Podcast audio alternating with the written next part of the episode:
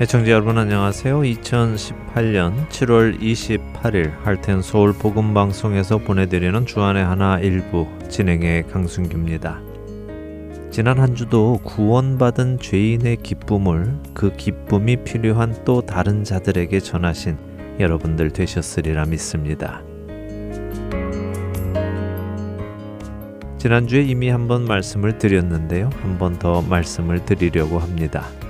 복음방송 CD를 한인 마켓에 배치해 주시고 관리해 주실 복음 전파 동역자를 찾고 있습니다. 매주 댁으로 배달되는 CD를 가까운 한인 업소에 배치를 해 주시고 정리를 해 주실 수 있는 분이면 되겠습니다. 여러분들의 소중한 사역으로 인해 귀 있는 자들이 생명의 말씀을 전해 듣고 사망에서 생명으로 옮겨지는 귀한 역사가 일어나며 하나님의 자녀들이 주 안에서 장성해 나가는 기쁜 일이 일어납니다. 하나님께서 기뻐하실 이 일을 해주실 동역자분은 저희 할텐 서울 복음 방송 전화번호 602-866-8999로 연락 주시면 자세히 안내해 드리겠습니다. 현재 방송 CD 배치 동역자가 필요한 곳은 달라스 텍사스 지역 캐롤톤에 위치한 H마트와 미조리주 세인루이스 인근 지역 서울 마켓, 아시아나 마켓, 그리고 동동 식품입니다. 이 외에도 여러분들이 계시는 지역에 CD를 배치하여 더 많은 사람들이 들을 수 있게 하면 좋겠다라고 생각하시는 분들은 연락 주시기 바랍니다. 기도하시며 하나님께서 복음을 전하는 이 일에 나를 부르신다는 것을 깨닫는 여러분들을 기다리겠습니다. 찬양 함께 하신 후에 계속해서 말씀 나누겠습니다.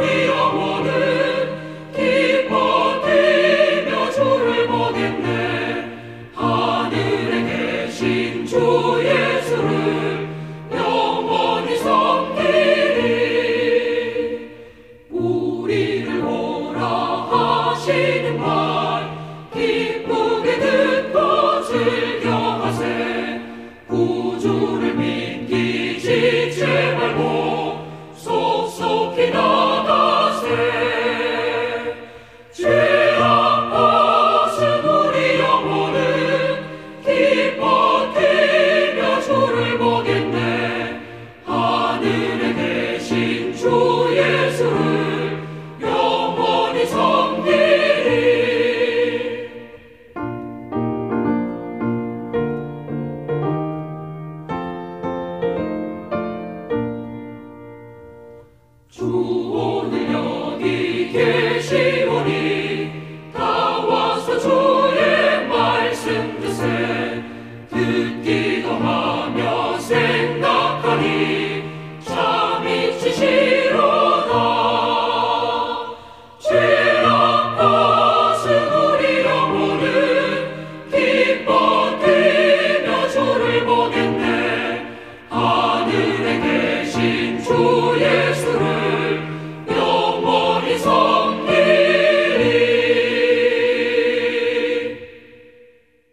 전 7월 중순에는 남아메리카에 위치한 나라 콜롬비아의 산악지대 해발 286m 높이에 있는 치라하라라는 곳에 건설 중이던 다리를 폭파하여 철거하는 일이 있었습니다.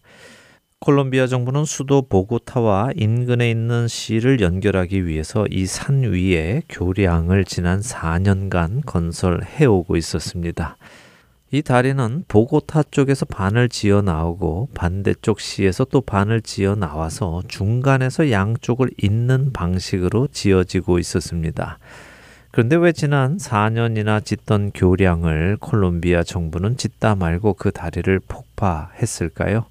그 이유는 사실 6개월 전인 지난 1월 양쪽에서 지어 오던 다리 중에 한쪽이 붕괴되는 사고가 있었기 때문입니다. 이 사고로 인해 당시 교량 건설을 위해 일하고 있던 근로자 10명이 숨지는 일도 있었지요. 이렇게 4년간 지어오던 다리 중 한쪽이 무너지자 콜롬비아 당국은 다리 설계도를 다시 검토해 보았고 이 사고가 잘못된 설계에서 비롯된 사고라는 것을 알게 되었습니다. 지금까지 지어진 다리 위에 추가로 더 다리를 연결하면 무너질 수밖에 없는 설계라는 것이었지요. 이런 이유로 결국 콜롬비아 당국은 나머지 반도 폭파하여 철거 작업을 벌인 것이었습니다. 이로 인해 지난 4년간 그들이 공들였던 다리가 모두 사라지고 말았습니다.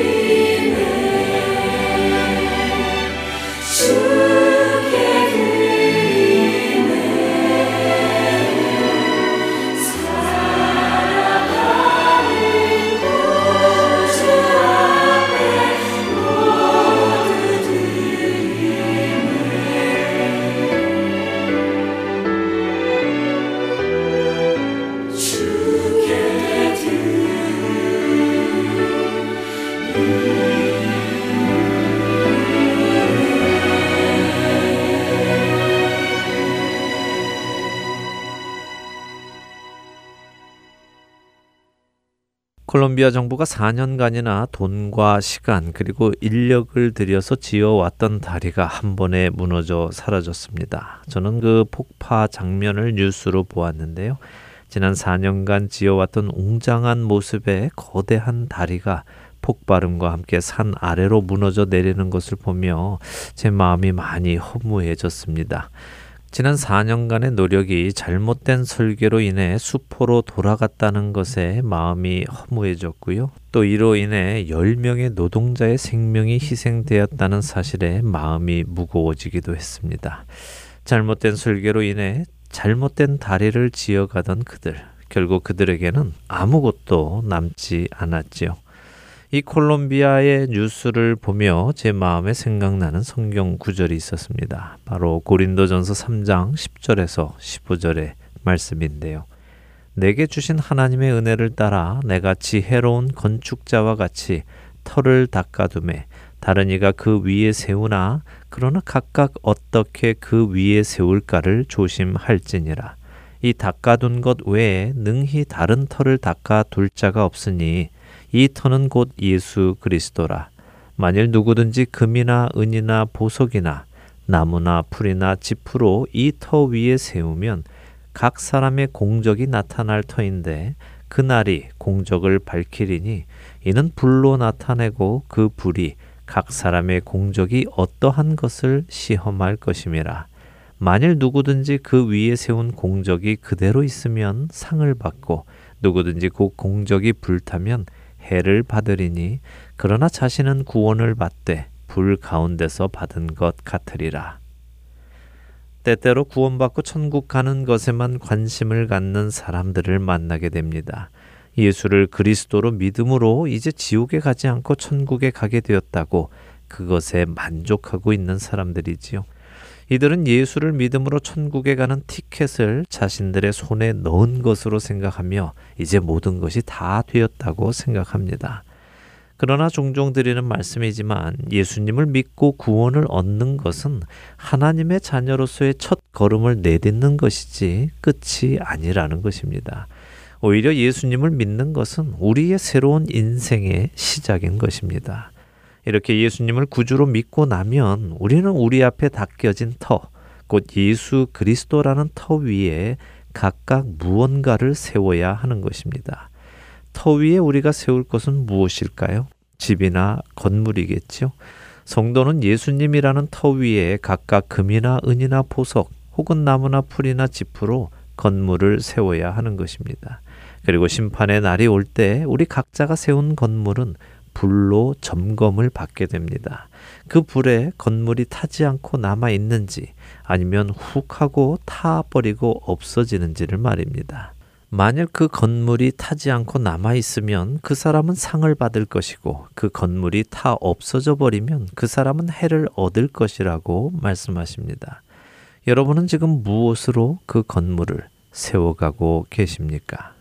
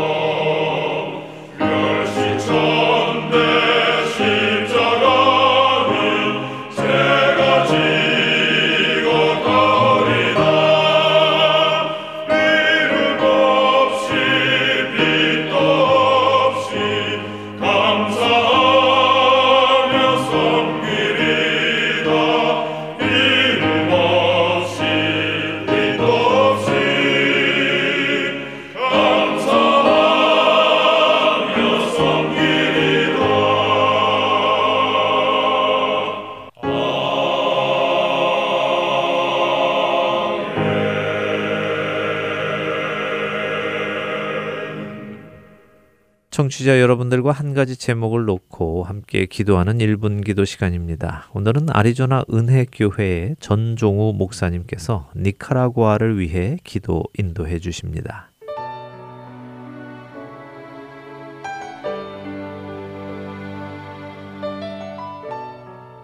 할텐 서울 복음방송 1분 기도 시간입니다.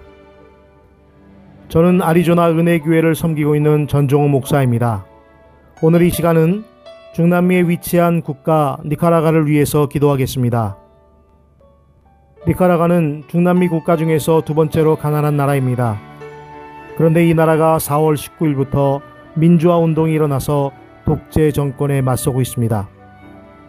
이 과정에서 독재 정권에 맞서는 시민 200여 명이 사망하였고 전국은 혼란과 불안에 떨게 되었습니다. 이 사태로 인하여 한국인 선교사님들이 매우 어려운 가운데 처해 있습니다.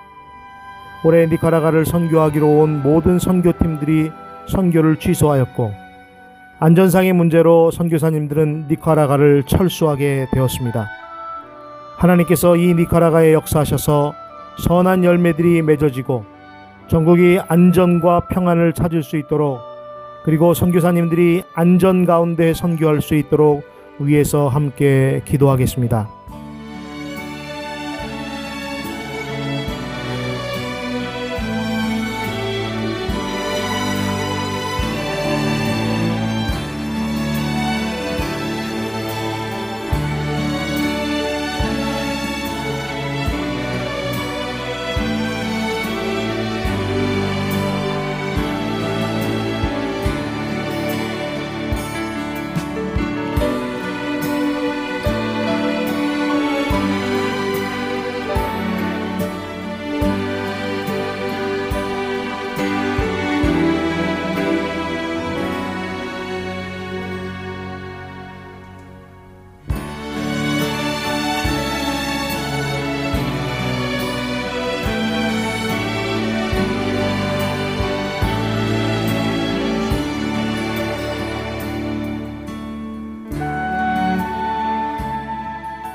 하나님 감사합니다. 우리가 다른 민족, 다른 나라를 위하여 기도할 수 있는 선교의 마음을 주셔서 감사합니다. 이 시간 중남미에 위치한 니카라가를 위해서 기도합니다. 무엇보다 많은 사람들이 희생되는 안타까움 속에서 하나님께서 그 나라와 그 백성들에게 안정과 평안을 찾을 수 있도록 역사하여 주시기 바랍니다. 또한 그 땅에서 주의 말씀에 순종하여 복음을 전하는 모든 선교사님들의 안전과 선교 활동이 왕성하게 일어날 수 있도록 은혜를 베풀어 주시옵소서. 그 땅과 그 백성들이 하나님을 기쁘게 노래하며 찬양할 수 있도록 구원의 은혜를 베풀어 주시옵소서. 예수 그리스도의 이름으로 기도드리옵나이다. 아멘.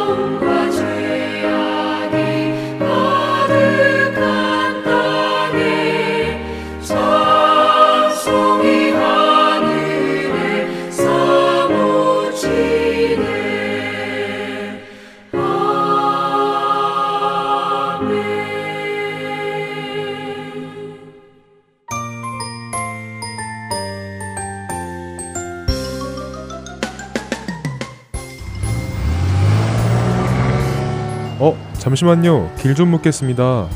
여기서 downtown 가려면 어떻게 가야 돼요? downtown이요? 음, 여기서 10번 후웨이를 타고 가시다가 Central에서 내리시면 돼요. 아니에요.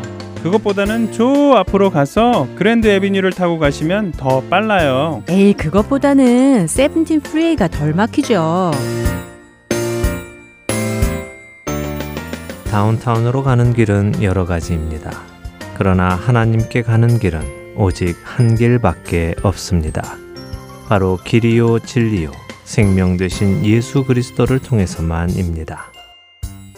할텐서울 복음 방송은 길 잃은 영혼들을 생명의 길로 인도합니다. 영혼을 살리고 세우는 할텐서울 복음 방송 홈페이지 www.heartandsoul.org와 스마트폰 앱으로 만나실 수 있습니다.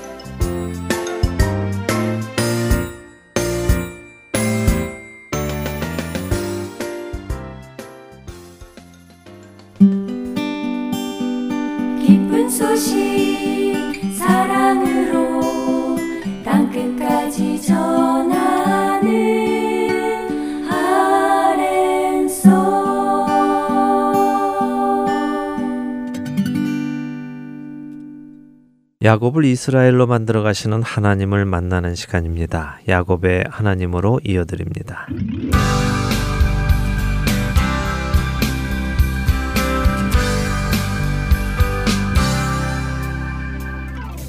애청자 여러분 안녕하세요. 야곱의 하나님 진행의 민경훈입니다. 네, 여러분 안녕하세요. 강순규입니다. 장인 어른 라반과 그 아들들이 자신을 대하는 것이 예전 같지 않음을 느낀 야곱이 드디어 하란을 떠나 고향 땅으로 돌아오는 발걸음을 내딛었습니다. 네, 그렇지만 자인은 아니었죠. 네. 예, 스스로 하란을 떠난 것은 아니었고요. 상황이 그렇게 되었습니다. 어, 그러나 하나님께서 야곱에게 네 조상의 땅, 네 족속에게로 돌아가라. 내가 너와 함께 있다라고 확증을 해주셨지요.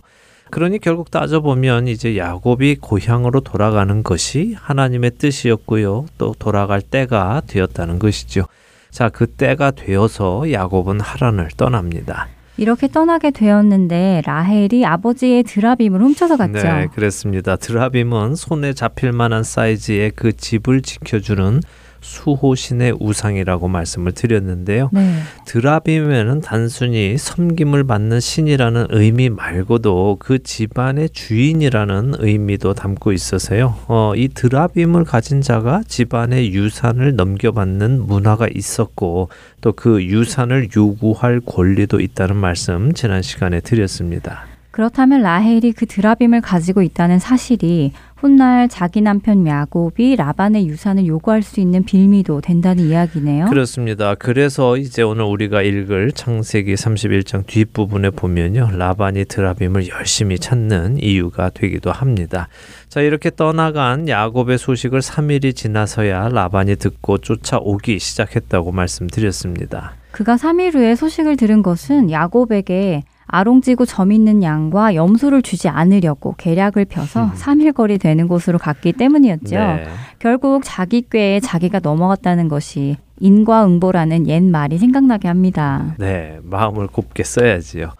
어쨌든 식구가 많은 야곱의 일행은요 빠른 속도로 쫓아온 라반의 추적을 7일 만에 따라잡히게 됩니다.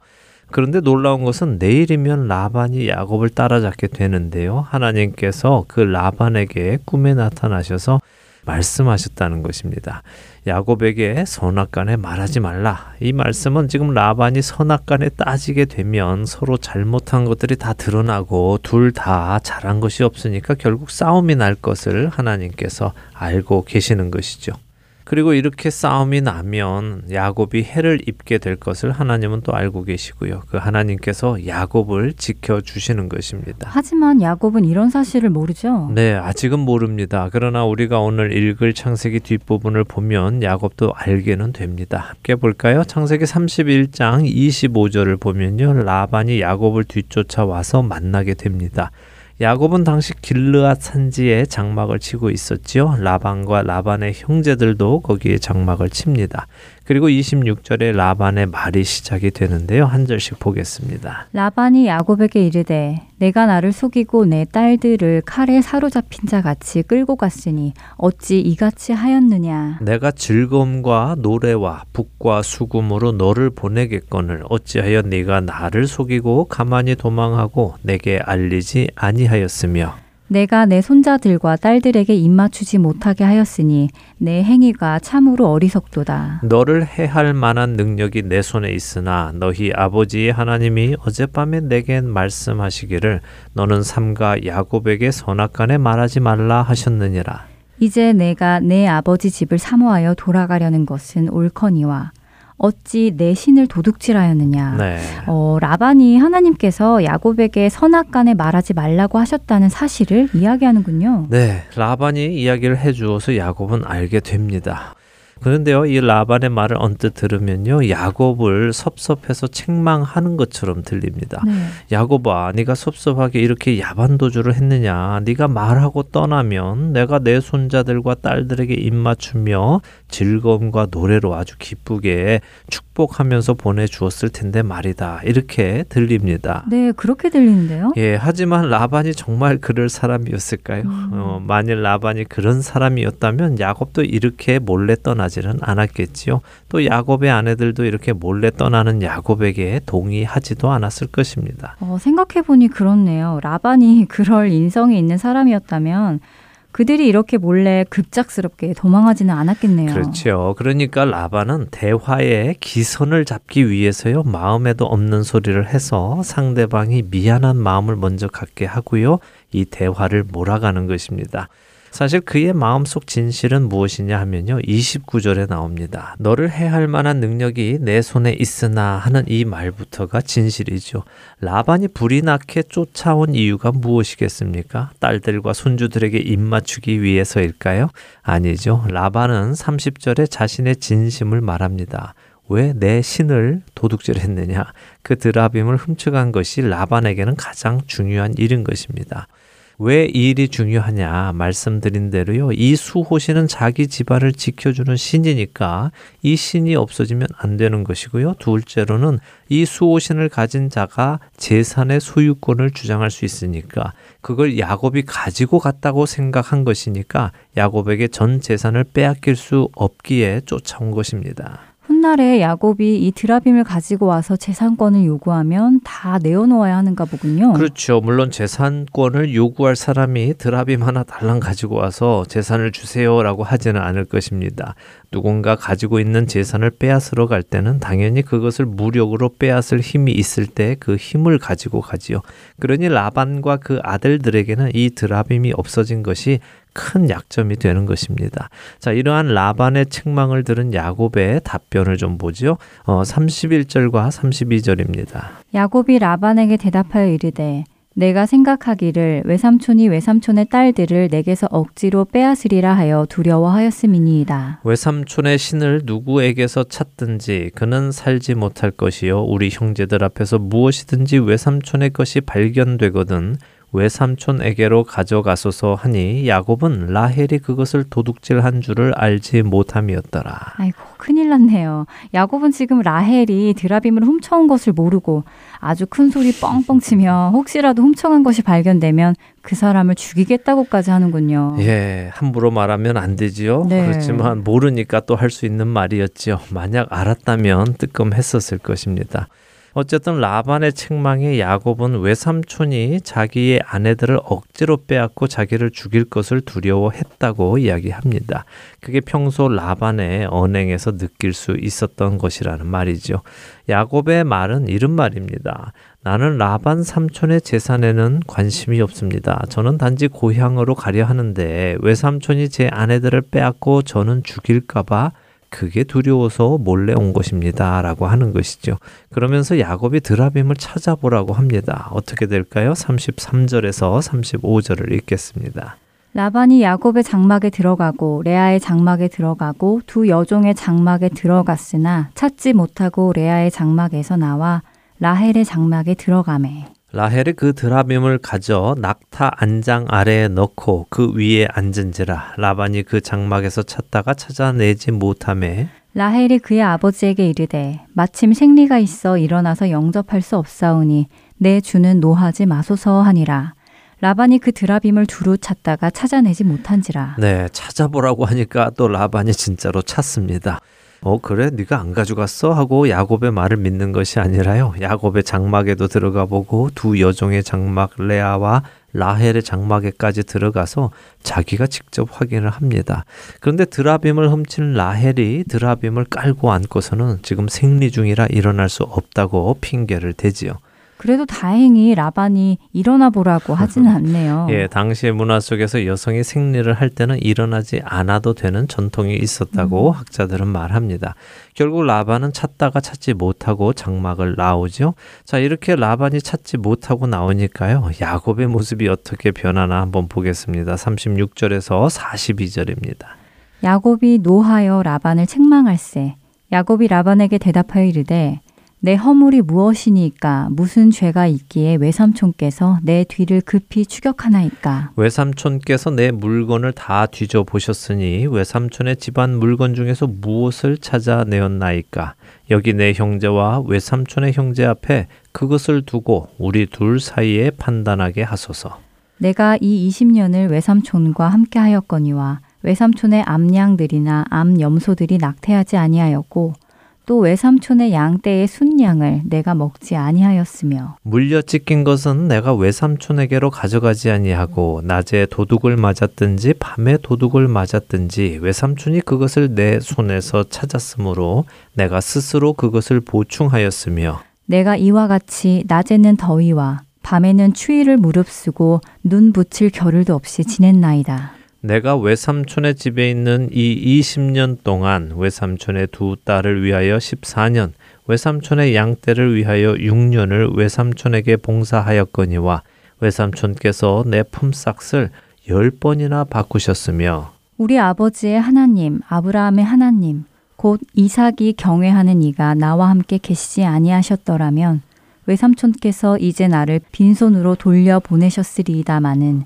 하나님이 내 고난과 내 손의 수고를 보시고 어젯밤에 외삼촌을 책망하셨나이다. 네, 자 씩씩거리면서 그동안 참아왔던 울분을 터뜨리는 야곱의 모습이 상상이 되십니까? 아, 그러게요. 그동안 억울했던 심정을 다 토해내는 것 같아요. 네, 맞습니다. 외삼촌이 드라빔 훔쳐갔다고 죽일 듯이 쫓아왔는데 없다는 것이 확인이 되었으니 억울함이 이제 터지는 것이죠. 이것 보세요, 외삼촌. 외삼촌은 늘 이런 식입니다. 내가 도대체 외삼촌한테 뭘 잘못했다고 이렇게 급히 내 뒤를 죽일 듯이 쫓아오십니까? 내가 보니 지금 외삼촌이 외삼촌의 형제들에게 내가 마치 외삼촌의 물건이라도 훔쳐간 것처럼 선동해서 이렇게 함께들 오신 것 같은데 뭐 하나라도 찾으신 것 있습니까? 없지 않습니까? 내가 외삼촌 물건 하나도 가지고 오지 않았다는 것을 여기 식구들 앞에서 인정을 하십시오. 이렇게 하면서 외삼촌이 얼마나 자신에게 못되게 했는지 그런 외삼촌에게도 자신은 또 얼마나 신실했는지를 이야기하는 것이죠.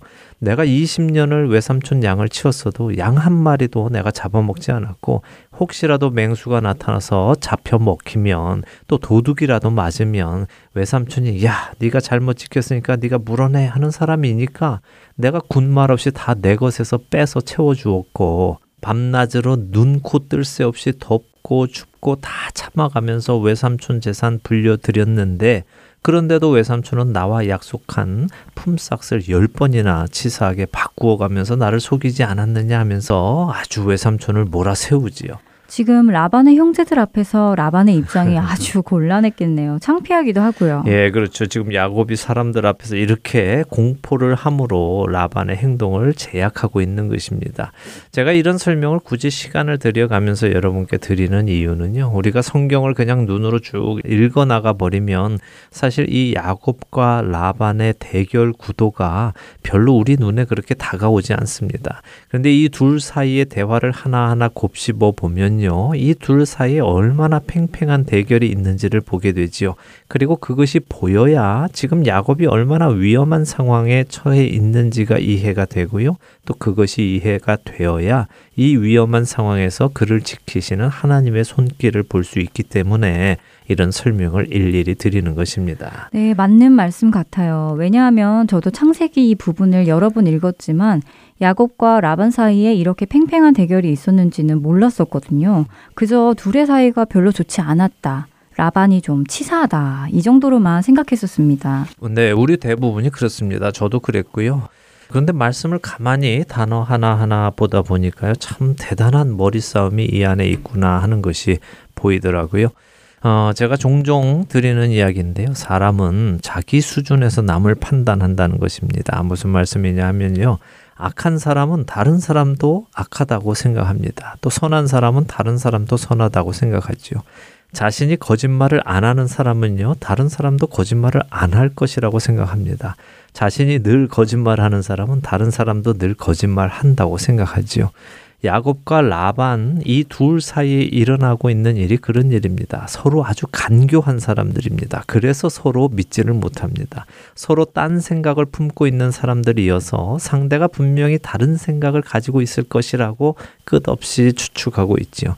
42절을 보면 참 재미있습니다. 야곱은 하나님을 이 대화에 끌어들이는데요. 그 하나님을 어떻게 지칭하는지 한번 보십시오. 뭐라고 지칭합니까? 우리 아버지의 하나님, 아브라함의 하나님, 곧 이삭이 경외하는 이라고 하네요. 예, 맞습니다. 야곱은요, 사실 지금껏 줄곧 하나님을 내 아버지의 하나님이라고만 불러왔습니다. 아버지 이삭의 하나님 이렇게 이야기했죠. 그런데 지금은 그 하나님을 아브라함의 하나님이라고 호칭을 합니다. 아브라함은 누굽니까? 라반에게는 큰 할아버지입니다. 자기 할아버지의 음. 형제이니까요. 그리고는 자기 아버지 이삭이 경외하는 다시 말하면 우리 아버지 이삭이 무서워하는 두려워하는 하나님이라고 표현을 합니다. 내 아버지도 두려워하는 그 하나님이 나와 함께 하신다 하면서 겁을 주지요. 왜냐하면요. 내 아버지에 대해서는 삼촌도 잘 알고 계시지 않습니까? 예전에 내 어머니 리브가를 아내로 맞으러 내 할아버지의 종이 왔을 때 내 아버지에 대해 설명해 주셨죠? 내 아버지는 우리 할아버지가 백세에 얻은 기적의 아들이라는 것 알고 계시죠? 하나님께로부터 온 아들이라는 것, 약속의 아들이라는 것 다 알고 계실 것입니다.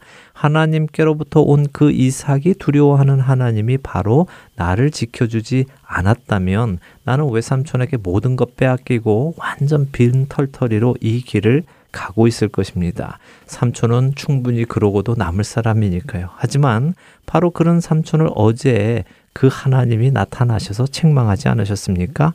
그러니 지금이라도 혹시 나를 해치고 다 빼앗아 갈 생각을 하고 계시다면 그만두시는 게 좋을 것입니다. 라고 은근한 협박을 하고 있는 것입니다. 어, 그런 의도로 삼촌에게 말을 하는 것이군요. 네. 자, 이렇게 은근한 협박을 하니까 외삼촌이 또 어떻게 반응을 할까요? 기가 죽어서 숙이고 들어갈까요?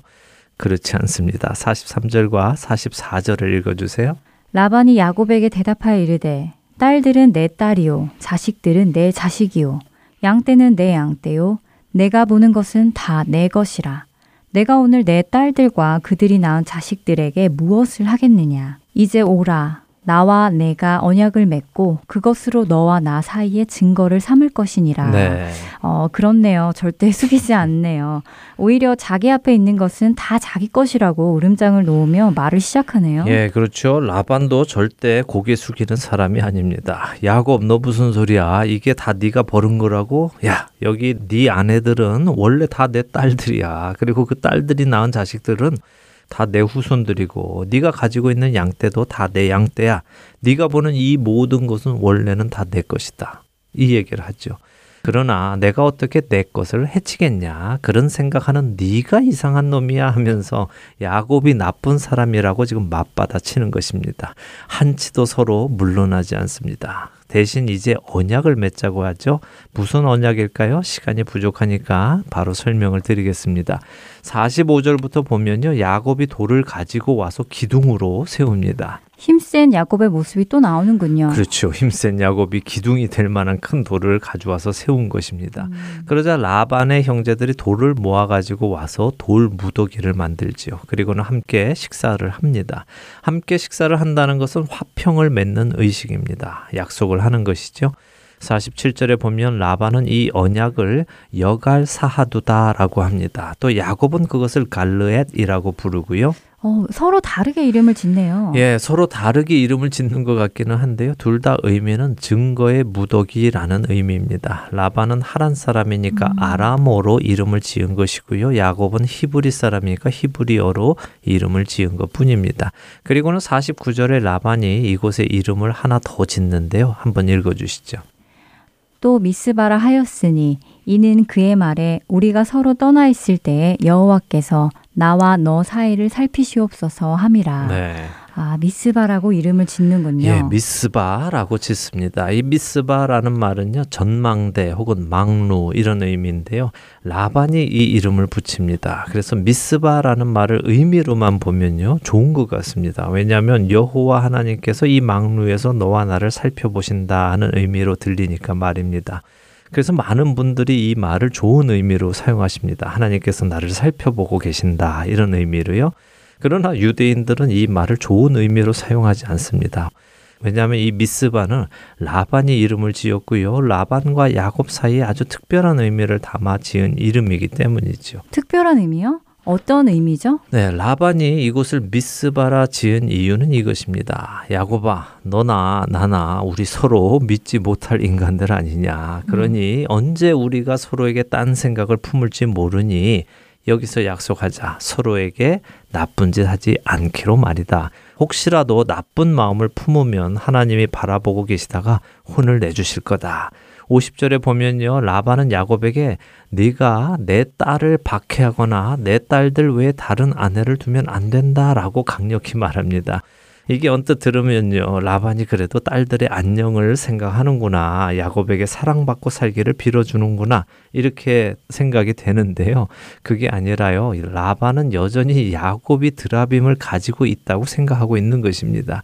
야곱이 자신의 전 재산을 탐하고 있다고 생각하고 있는 거죠. 그렇기에 야곱이 혹시라도 자기 딸들 말고 다른 아내를 얻어서 라반의 딸들에 대한 사랑이 식으면 드라빔을 가지고 와서 자기 집안의 전 재산을 가져갈까봐 걱정인 것이죠. 그러니 절대 다른 아내 얻으면 안 된다라고 하는 것입니다. 하나님 보시는 이 미스바 앞에서 그 약속을 그 맹세를 하라는 것입니다. 그리고는 52절에 이 무더기를 넘어서 나는 네게로 가서 해하지 않을 것이고 너는 내게로 넘어와서 해하지 말 것을 약속하자고 하지요. 아, 그런 의미가 담겨 있군요. 이게 일반적인 장인어른과 사위의 헤어짐의 모습은 아니네요. 예, 절대 아니죠. 네. 예, 이게 정말 제대로 된 풍경이라면 이복의 사위 고향 가서 힘들면 언제든지 다시 오게나 내가 가진 것 별로 없어도 우리가 힘을 합치면 설마 산입에 거미줄이야 치겠나 이렇게 해야 되는 것이 정상이죠. 네. 근데 가. 너 여기 넘어오기 없기야 하면서 못을 박는 것입니다. 그러면서 53절에는 아브라함의 하나님, 나홀의 하나님, 그들의 조상의 하나님 이름으로 자신들의 언약을 맹세합니다. 사실 여기 이 부분도 중요하게 설명드릴 부분이 있는데요. 그것은 다음 시간에 하도록 하고요. 오늘은 여기에서 마무리를 하겠습니다. 오늘 야곱의 하나님은 라반과 야곱의 치열한 말싸움, 머리싸움, 그리고 기싸움을 보았습니다. 이들의 대화 속에서 이들은 서로를 믿지 못하고 있고 혹시라도 누가 먼저 마음을 다르게 먹고 싸움을 시작할지 모르는 아주 팽팽한 긴장감이 있었던 장면입니다. 그리고 그 긴장감은 서로가 서로를 해치지 않는 약속을 함으로 끝을 맺는 것이죠. 야곱이 걱정했던 한 가지 일은 일단 해결이 되는 것입니다. 그러나 다음 시간에 가면 야곱은 또 다른 걱정을 만나게 되죠. 어, 바로 형 에서를 만나야 하는 걱정이군요. 그렇죠. 아, 또 기대가 됩니다. 오늘 야곱의 하나님, 라반과 야곱의 팽팽한 접전을 보았습니다. 그 속에서도 야곱을 지키시는 하나님과 그 하나님을 아직 잘 모르는 야곱의 모습을 보게 되었네요. 네. 야곱의 눈이 빨리 뜨이기를 기대하면서요. 야곱의 하나님 마치겠습니다. 네, 저희는 다음 주에 다시 찾아뵙겠습니다. 안녕히 계십시오. 안녕히 계세요.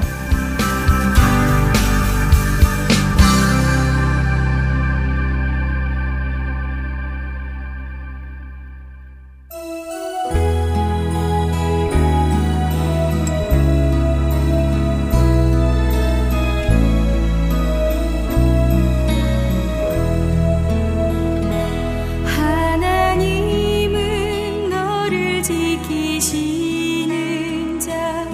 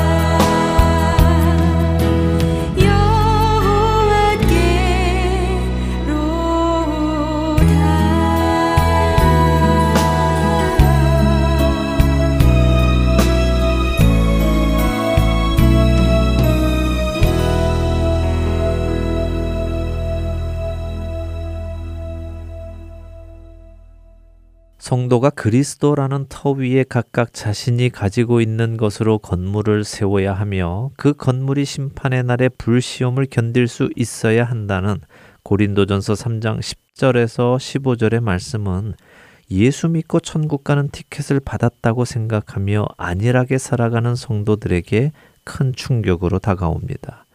그래서 때때로 그리스도 위에 세운 건물이 불에 타 없어지면 해를 받는 이 말씀이 구원에 이르지 못한다는 말이냐고 되묻는 분들도 계시지요. 이런 질문이 생기는 이유는 여전히 예수 그리스도를 믿는 목적이 지옥이 아닌 천국에 가는 것에만 있기 때문입니다. 그러나 거듭 말씀드리지만 우리의 목적은 천국에 가는 것이 아닙니다.